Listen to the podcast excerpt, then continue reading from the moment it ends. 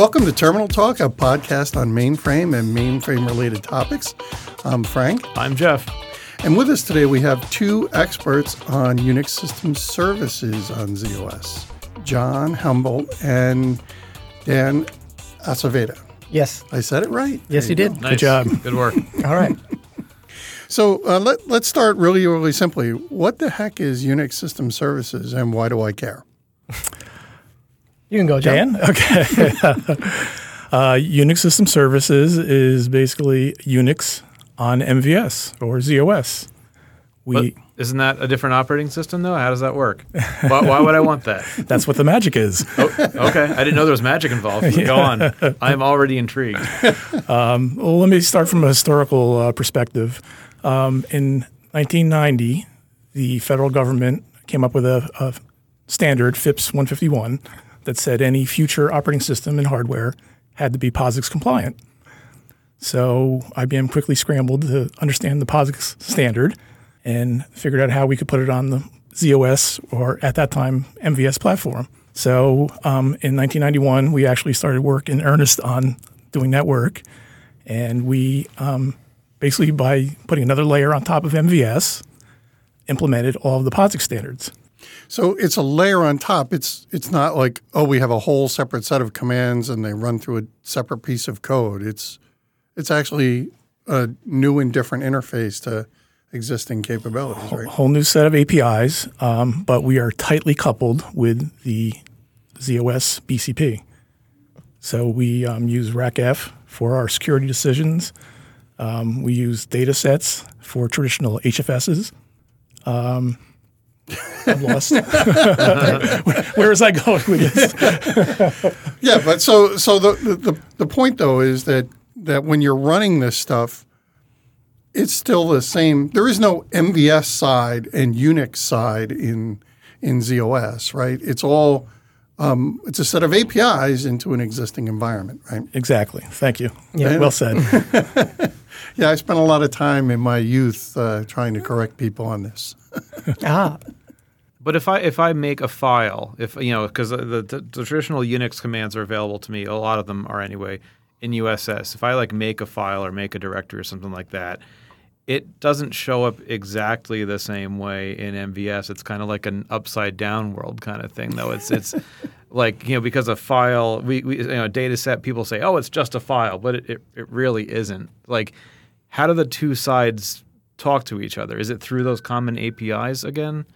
It is through those common APIs, and I'll probably let Daniel handle this one because it's Yep. actually the LFS, which is the logical file system, Right. that implements the um, directory structure within a data space or data set. Excuse me. yeah. We we handle the the interface to the actual file system. So ZFS and HFS, you can think of them. They're basically a data set that's formatted in a specific way. So HFS has their formatting. ZFS is a VSAM dataset that's formatted however they do things. And we we tell ZFS uh, we're creating a file, put it in there somewhere, and they're responsible for saving that data, putting it in there, and retrieving it when we tell them to give it back to us and give it to the user. So that's you know top down kind of how the flow works, I guess. You can Okay. So originally, you know, John, you talked about how this was really focused primarily on the government, and we had to do this stuff for making the government happy. Um, but it's gone way beyond that since now, right? It, it has. Um, I think once we implemented what we had to do to conform to the government contracts, um, suddenly um, we realized that wow, we can run all kinds of open software on on our platform. And so, um, you know, we pursued some of the Unix standards. I mean, right now, I think we're a bit behind. Um, I think we're, our latest um, branding is the Unix 95 um, standard, but um, we, we always run into issues where um, we are not compatible with some Linuxes, and people who write applications on Linux say, well, it's just another flavor of Unix, so we want to bring it over to your platform. And unfortunately, we're not 100%, but with some gentle massaging, they can be made to work. Yeah, a lot of times though, don't you have issues? When I've worked with with businesses who have tried this, they they invariably bring over a piece of code that well, maybe wasn't written so well in their own environment, but you wouldn't notice that because uh, as soon as things start to get mucked up, they say, well, it's no big deal, just buy another piece of hardware and kind of put it down next to them. Right? When I've worked with a lot of those companies and they come back and say, well, we, we put this piece of software on on ZOS and it didn't work so well, they end up realizing that it really didn't work all that well in the old place either, and they have to start kind of re-architecting. Um, have you guys seen a lot of that kind of work? This, hey, you, you want to do this stuff on ZOS, you really should think about re-architecting this, or Um, yeah, there are. I mean, some applications are very uh, process intensive, where they fork or spawn and create a, a, great number of processes. Um, most of the time in ZOS, a process is equivalent to a um, ZOS address space, and it's a finite number of address spaces that can be created. So we created some things to help get them around that hump, which is basically allow multiple processes in an address space. But that's a special set of our services that allow that to be done, and they have to tweak to take advantage of that. But but this is kind of really an important thought, right? Is that I'm I'm running from a from an operational perspective, from the from the applications perspective. He thinks he's running in a completely different um, environment, when in fact he's running in a task, right? In in the current one, right? And so the ability to take advantage of you know, the performance associated with the dispatching of a task as opposed to creating a new address space every time is kind of important, right?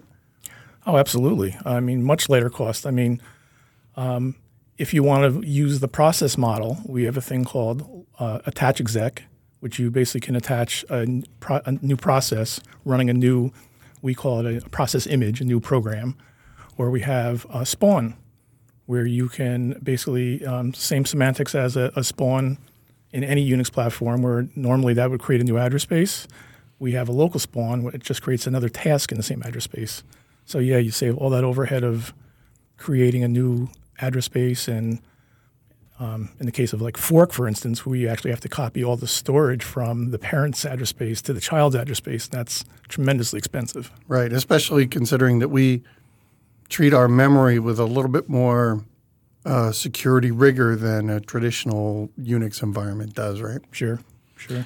So I think it's really kind of valuable that that we can do things the way Unix does them, but really start to provide a capability that you can't get anywhere else. Right, this ability to do it uh, more quickly, with with more security, with the ability to kind of drive a, a new way of looking at uh, traditional Unix processes. Yeah, I mean, as I said before, I mean, of course, not only RACF, but any security product, um, we, we have all security decisions made by the security product. So now you have whatever power you have of your security product to, to manage processes, um, client identities, um, what, what, what have you. Right. So if, if I have a, a process that I need to run that's it's written in the on the Unix style, it's out there in USS. Do I have to drop into the USS side of things to run it every time, or can I like write up a job card and look at the output like through a regular you know SDSF log?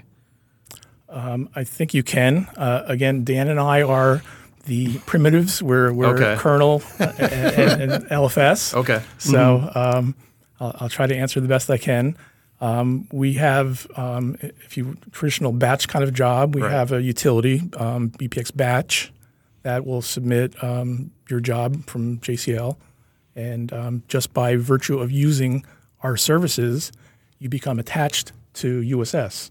So if you have a application that is perhaps traditional ZOS, and you make first use of a Unix system service, we do a thing called dub. You are now dubbed as a Unix user. And for those listening at home, Daniel is doing a, uh, a Yes. I Knighting. anoint you type uh, hand movement. yes, we actually have a person in our squad who's a um, medieval reenactor, so he's the, the, Because the of king course dubber. you do. Everyone does, don't they? Right. Well, so this is important. I, That's how I got hired. yeah, we won't go there. The, um, you guys have talked a little bit about the fact that you you're really focused more on the primitives, on kind of the, the guts of it. Can you talk a little bit about um, the stuff that you're working on now and and where you see that as a, as the new value to to the operating system. if you don't mind, Dan. Um, I think right now what we're focused on is we're really focused on constraint relief. Um, our kernel address space is you know a traditional two gig address space, and we ran into a, a number of problems where when we had a concurrent large number of concurrent threads in the kernel, our stack size was over 40k, so it didn't support that many threads. Um, a recent thing we've done a couple of releases ago was we moved our stacks above the bar.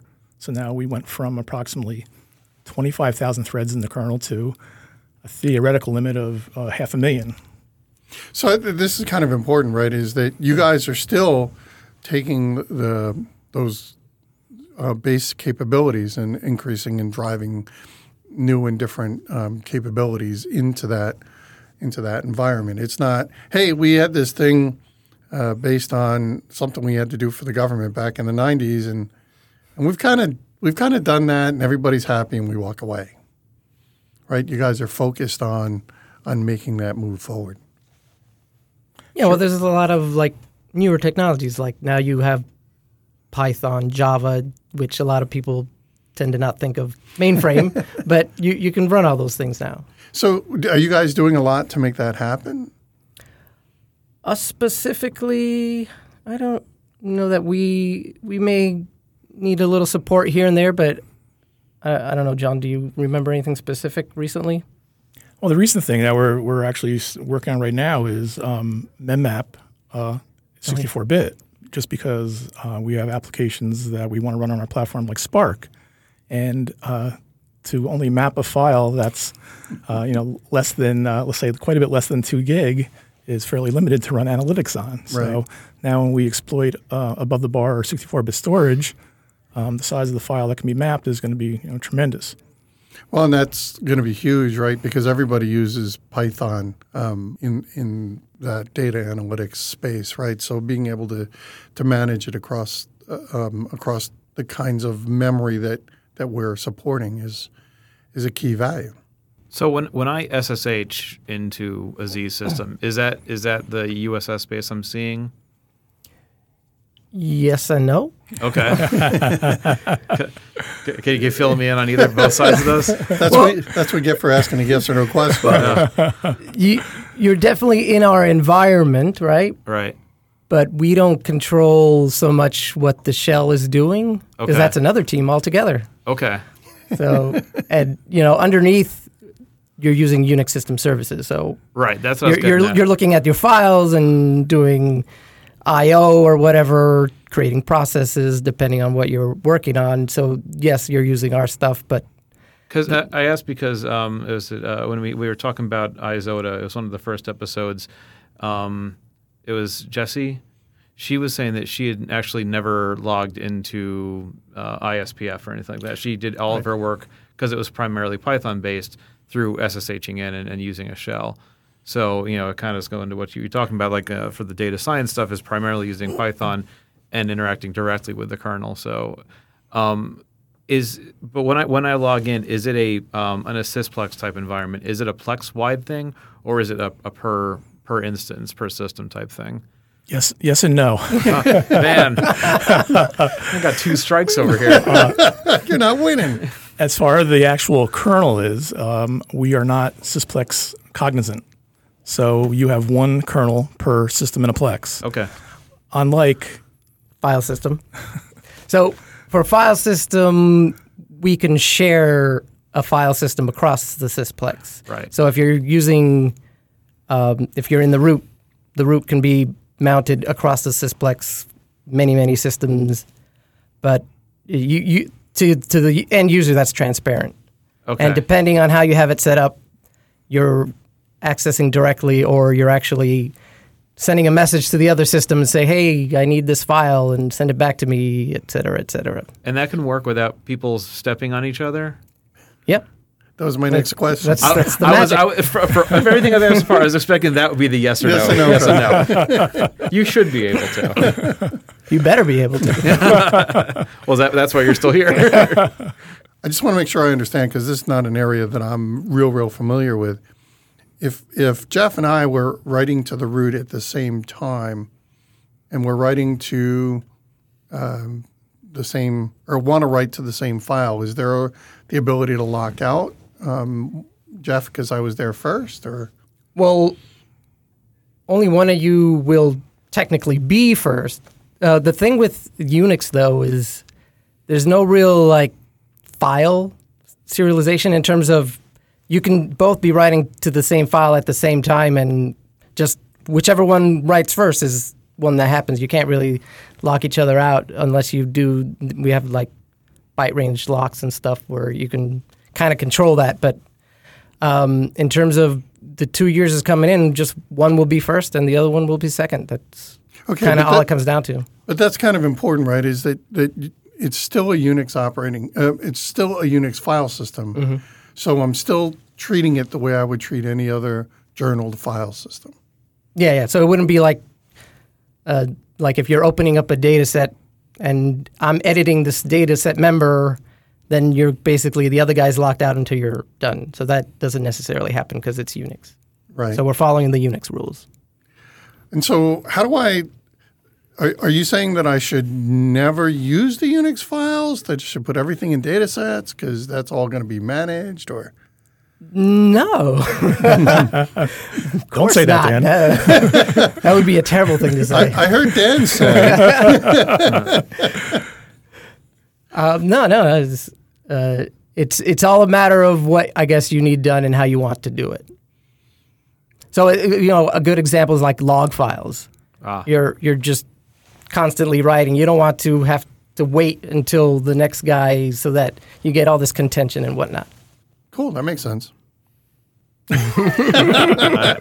we're, we're hitting the boundaries of my experience with Dome, yes. I mean, There, there's there's a lot of IBM generated capabilities now that that rely on Unix system services, right? Oh, absolutely. Um, our COM server TCP/IP implementation uses our services. Uh, CICS DB2, um, WAS, um, tons of middleware. Yeah, it seems like uh, everybody's used it um, lately because it's a great shortcut. I don't have to learn quite as much about the operating system in order to use it right. right. The, the neat thing about this, right, is that I have a set of APIs that if I tried to do that all in in ZOS itself, it's it's literally harder to do. I have to know more, and a lot of the the defaults are kind of figured out for you um, by using the primitives that you guys create, right? I remember uh, working with a, a customer back in the '90s, and uh, when we started to show them what they could do with Unix system services instead of trying to create all the you know all the MVS infrastructure in order to do this stuff, they they really started to understand what they could do and they got excited about it. I remember going back to them six months later and they're they're trying to force fit stuff down using Unix system services. And I said, guys, there's a really easy ZOS facility. You could just call that instead.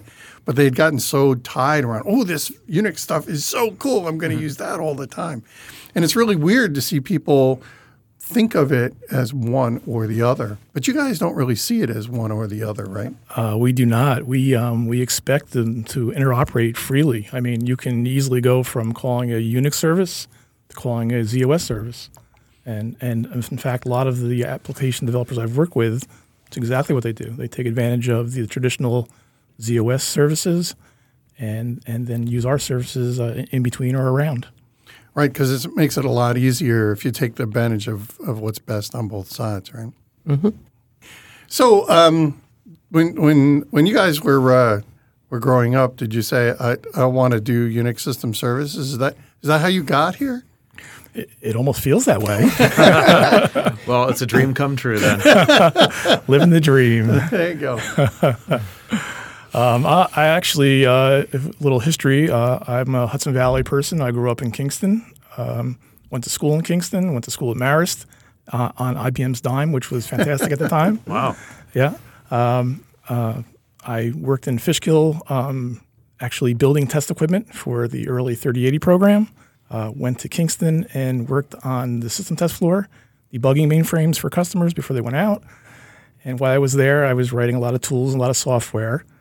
Kind of had a good time with it, and uh, found an opportunity to go through a another retrain program through IBM, and uh, got into. Um, at the time, it was called DPPX, which was in Kingston, and DPPX was being sunsetted, and we were looking for a project, and suddenly we heard about this this cool POSIX thing, except it was on MVS, and we have no MVS experience.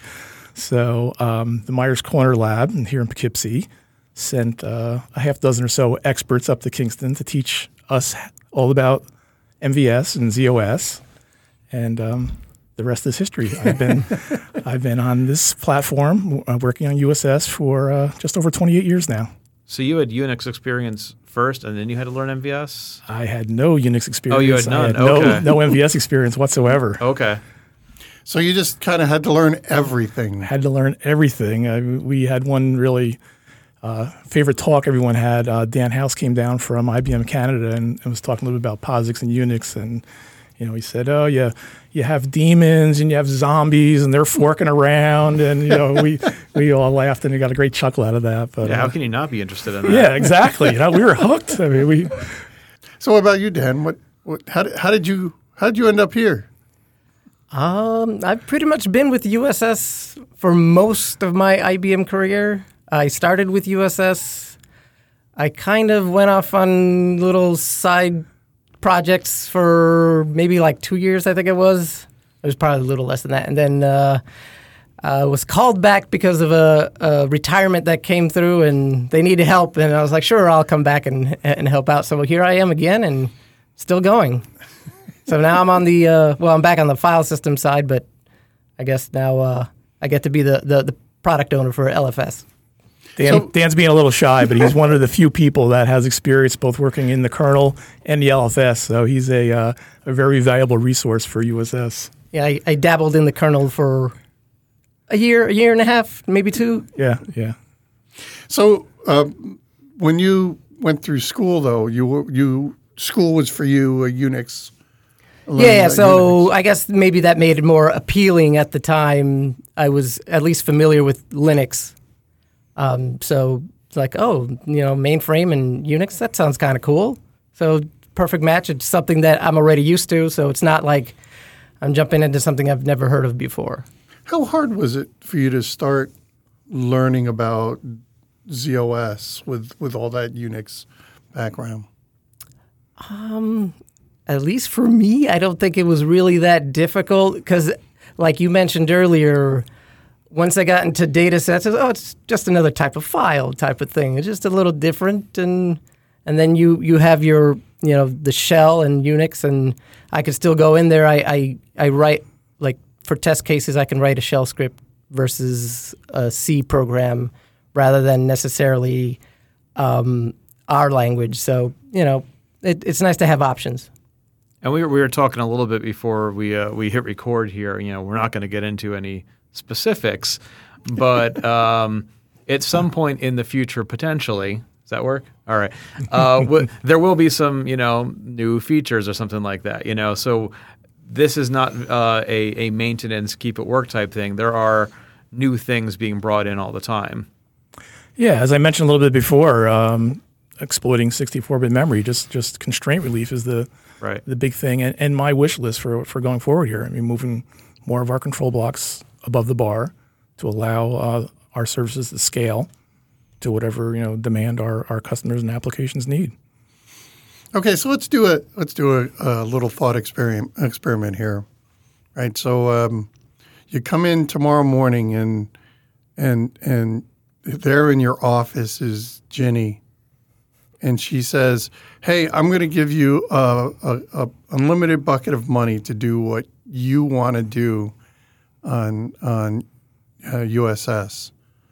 So, what would you want to do?" Probably my number one thing would be um, to bring our standard compliance more up to current levels. As I said before, we have a lot of you know, Linux ports, and they come over to our platform, and it takes them a bit of work to get it to work on our platform. if we were a little bit more aggressive in our how, how current we are with our, our standards, I think we'd be a much easier platform. I know at least one guy from a major retail company who would agree with that. I don't want to mention any names because it'd be indiscreet, but I know he listens. Yeah. Eventually. I think he's a few weeks behind at this point. We'll give him a hard time about that. Yeah. We'll hear about this sometime in June. What about you, Dan? Um, well, I guess the the thing I'm most excited about, not necessarily future stuff, is just you know we have HFS, which is an older file system, and we're hopefully finally getting rid of HFS and moving everybody to ZFS, which is our newer, better performance, just better performing uh, file system. Is that the only difference between the two? Is that ZFS is faster? I think you get a lot of RAS improvements as well. So Like yeah, razzle dazzle. yeah. it's short for razzle dazzle. reliability, availability, scalability. Oh. Oh, I thought it was Z. Imagine that. No, but I, th- this is kind of key, right? Is that one of, one of the things that I always thought made the ZFS better was the ability to kind of back up in line, um, so that I don't have to kind of play mount tricks in order to back up my data. Right there, there's some really neat things that I can do with the ZFS that were kind of problematic in the old HFS, right? Yeah, and uh, actually, there's a new, newer thing coming out for with the DFSMS. I believe they're doing um, backup and restore. So we're adding that kind of functionality, which didn't exist before, which is pretty nice. Yeah, I think that's kind of the thing that if people can get their minds around using ZOS is that I can do Unixy things and start to take advantage of mainframe capabilities in a and still have all the richness of Unix, but still also get the value of ZOS. Yeah, so like ZFS is also taking advantage of uh, encryption, so you can have a encrypted ZFS file system. Ah. There you go. There's there's kind of a key reason to do that. Minor big thing. one. Minor. minor. Yeah. Well, this has been awesome, right? I really appreciate you guys coming down. Uh, thank you very much.